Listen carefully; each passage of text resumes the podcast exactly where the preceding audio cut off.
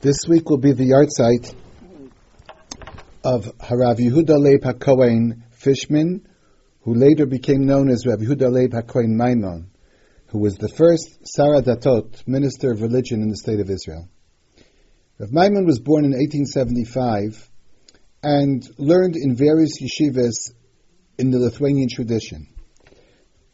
As a young man, it was obvious that he was very interested in meeting great rabbanim and dealing with their lives and their personalities. He wrote to many rabbanim, and some of the correspondence has remained. And we've seen letters that he's written to the Rogachever, for example, to the Aruch HaShulchan. Sometimes they wrote back that we don't really know who you are, but we answered your letter anyway. Later on, he did get smicha from the Aruch HaShulchan. Rabbi Maimon did get smicha from the Aruch HaShulchan. He became a Rav and a Magid in various communities in Europe. In 1900, he became involved with the Mizrahi movement and declared himself as a lifelong Zionist. His bekius in learning was well known. He was a real Talmid Chacham and knew a tremendous amount of, of. And he felt that Perhaps Bekius is the better approach rather than learning Be'iyun, and later on we'll talk a little bit more about that. In 1913, Rav Maimon went on Aliyah to Eretz Yisrael. After a while, he had a problem of, with the authorities and left for a few years to go to America. But he came back to Eretz Yisrael and built his life in Eretz Yisrael. He was friendly with Rav Kook. He identified with all the leaders of the religious Zionist movement in Eretz Israel. The year after Rav Kook was Niftar, he founded the institution which is called today Mossad HaRav Kook, which was an institute for publishing Sfarim, for a library, for a, a kollel, and this Mossad Rav Kook was actually housed in the same building as Rav Maimon's personal house his own personal library was held in, in that building. His personal library had at least 40,000 volumes. Near the end of his life, Rabbi Maimon became quite blind. When I was around 16 years old, I visited Eretz Israel, and my father took me in to meet Rav Maimon. He took me for a walk around his library, and he pulled out Sfarim to show me the rare Sfarim, unusual Sfarim, and he read the Shar page, the introduction. He used to read it to me. He would he would read it to me and explain to me what the book was about. All this he did when he couldn't read read anymore, when he couldn't see, and he just knew his own personal library of forty thousand volumes at least so well that he could take you for such a walk in the library. Being known as a great Zionist leader led to the a very famous day in pre-state Israel history in June of 1946. Many of the leaders of the Zionist movement were imprisoned on that particular day, which was named Black Saturday, Shabbat HaShchora. Rav Maimon, of course, was arrested by the British police, and he refused to enter the car. He refused to go into a car because it was on Shabbos. So a number of big British policemen had to pick him up against his will and put him in the car. Rav Maimon used to joke about it. You see that they needed four uh, great uh, policemen to arrest him, and was a rather frail, short person, and how much effort had to be put into arresting him. His arrest, especially the conditions under which they forced him into a car on Shabbos, created a big furor in Eretz Israel at the time. Rav Maimon, while being a great Talmid Chacham, was primarily known as a great lover of Eretz Israel, and as such, he became friendly even with David Ben Gurion, who at that p- point was one of, obviously, one of the great leaders, who was about to become, in 1948, the one who would establish the state of Israel, who would announce the establishment of the state of Israel, and read this Declaration of Independence. Since Rav Maimon was a close friend of Ben Gurion, Ben Gurion was very anxious that Rav Maimon come to the ceremony and indeed be one of those people that would sign the Megillat Atzmaut, the Declaration of Independence. Rabbi Maimon was in Yerushalayim and the the, sec- the signing of the declaration took place in Tel Aviv. And at that time, of course, transportation between Yerushalayim and Tel Aviv was almost impossible. So Ben Gurion, in his anxiety, in his interest in getting Rav Maimon to come to the ceremony, sent the piper. It sounds funny today to say the piper. The plane that they had, Rav Ben Gurion put at the disposal of Rav Maimon so that he should come on Friday to sign the Declaration of Independence. It is on, still on tape. You can hear how Ben Gurion read the Declaration of Independence. Rav Maimon then stood up and made the bracha of Shehecheyanu. When the state of Israel, in its infancy, had to work how to work a state, a state uh, and religion, Rav Maimon was chosen to be the first Sar HaDatot, the first minister of religion, and he had very ambitious ideas. One of the famous ideas that he had was he wanted to establish or re-establish the concept of a Sanhedrin. He actually wrote a monograph about it, Chidush HaSanhedrin B'Mdinatenu Mechudeshet, to rejuvenate the concept of the Sanhedrin in our rejuvenated country. This uh, proposal obviously met with a lot of opposition and was a big issue at the time. There are a number of uh, stories that are told about it, but one of them is a classic story of Rav Maimon that they asked him, let us assume that we can go forth with your project and build a Sanhedrin. But the Torah tells us the requirements for a person to be in Sanhedrin. It, the Torah says you, when Moshe was told about establishing the court, it says, you have to choose Anshe Chayil, people of might, Yirei Elokim, people who are God-fearing, Anshe people who are the truth, who are truth, truthful people, Sone Batza, who despise bribery. So they said to Rav Maimon, in our generation to find Anshe Chayil, Yirei Elokim, Anshe Emet, is really difficult. But you know, maybe it's possible. But how can you find Sone Batza? How can you find in our generation people who despise bribery of any sort? And Rav Maimon's classic answer was, if you pay enough money, you can find anything.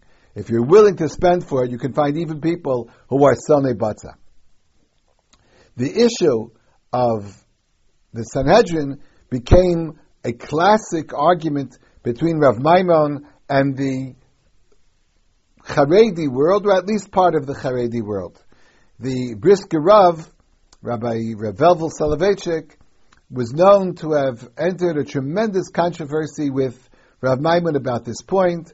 It became bitter, uh, personal things were said, and attacks were made on both sides. When I was a student in Yeshivas Rabbeinu Yaakov Yosef in RHHA in the mid 50s, I remember a time when the yeshiva actually was told to go to picket about religious coercion in Eretz Israel, and we were told to go to the United Nations and other places where people were protesting against those people that wanted to establish a Sanhedrin in Israel. My father who was a Zionist leader, refused to allow me to go to this uh, protest. And of course, as a young student, I had no idea what the protest was. I didn't understand the issues involved anyway. But uh, I took off from yeshiva that day and didn't go to the protest. Rav Maimon was a very, very prolific writer. One of the first books that he wrote, perhaps the first book, is a very small book that, to the best of my knowledge, was never reprinted, and I personally feel it's a shame it was never reprinted. It's a little book called Hanosen Bayam Derech, the one who puts a derech, a road, through the Yam. Of course, the title is meant, the Yam is called the Yam Talmud. The Yam is the world of learning Torah, Gemara specifically. Derech is what we call the approach to learning Torah. And he suggests there what would be the correct approach to learning Torah. And it's presented as a as an argument between a charif and a baki, between a person who learned with great pilpul and a person who was great in bekius, in wide knowledge, but did not necessarily enter that world of casuistry, if you if you wish. The two protagonists of the book, the charif against the baki, are obviously Rabbi Maimon himself. Rabbi Maimon presented both sides and wished to enter this debate. And as I said before, it seems that Rabbi Maimon personally was on the side of the of the Baki. He has letters of approbation printed in that little sefer, and one of them, or actually two of them, are written by the Aruch HaShulchan himself, who praised the the book and explained that many people have read this book, find it fascinating, and he really wrote a very warm haskama. He also wrote in that book, in that introduction in his haskama, the smicha for Rav Maimon, and of course the smicha is Yara Yara, Yadin Yadin, and he calls Rav Maimon Harav Hagon, Hacharif Habaki, Doresh V'chorez Ba'alacha Ba'agada. So his relationship with the Aruch HaShulchan was certainly a very positive one. Some of the other literary works of of Rav Maimon, where he edited, founded the uh, a journal called Sinai, which has underwent a certain vicissitude in recent years, but nevertheless continues to appear. It was considered a journal of to- Torah and Mechkar combined together. And of course, for many of the great writers in the 40s and the 50s who participated in the Sinai were great Talmidei Chachamim like Rav Zevin and and many of the professors of the university, many Talmidei Chachamim, and the, the, collection of Sinai, many special editions were put out, are uh, is a very important collection in the world of periodical literature. But perhaps the most famous thing that Rav Maimon did in his literary output was a series of books which he called Sarei HaMeah. As I said before, he was very interested in the lives of Gedolim and talking about them and, and their and stories about them. So he collected tons and tons of stories about Gedolim of the last hundred years, and in many volumes he has tremendous stories about the Gedolim describing who they were and what they were. Some people have claimed that the accuracy of the stories is not always 100%. Uh, sometimes a story could be told about one person and it really did not occur in the historical context that Rav Maimon quoted. Uh, be that as it may, it became a very popular book, the Sarei HaMeah. Many editions were printed, and it's a very interesting and a worthwhile book to read. He also, Rabbi Maimon, also edited many other books, had many ideas of publishing books. For example, in a certain amount of years since the Rambam's birth, in book in, in, honor of a different person, one of the Gaonim, he published books, collections of articles of which he was the editor.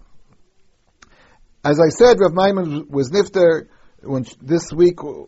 The yahrzeit is on Shabbos tomorrow, and in 1962 he was nifter. He was over 87 when he was nifter. He left a family, mostly the ones that I know. He left a daughter, Geula, who married one of the scholars who was the leader of Mizrahi, Rabbi Yitzchak, Rabbi Yitzchak Raphael.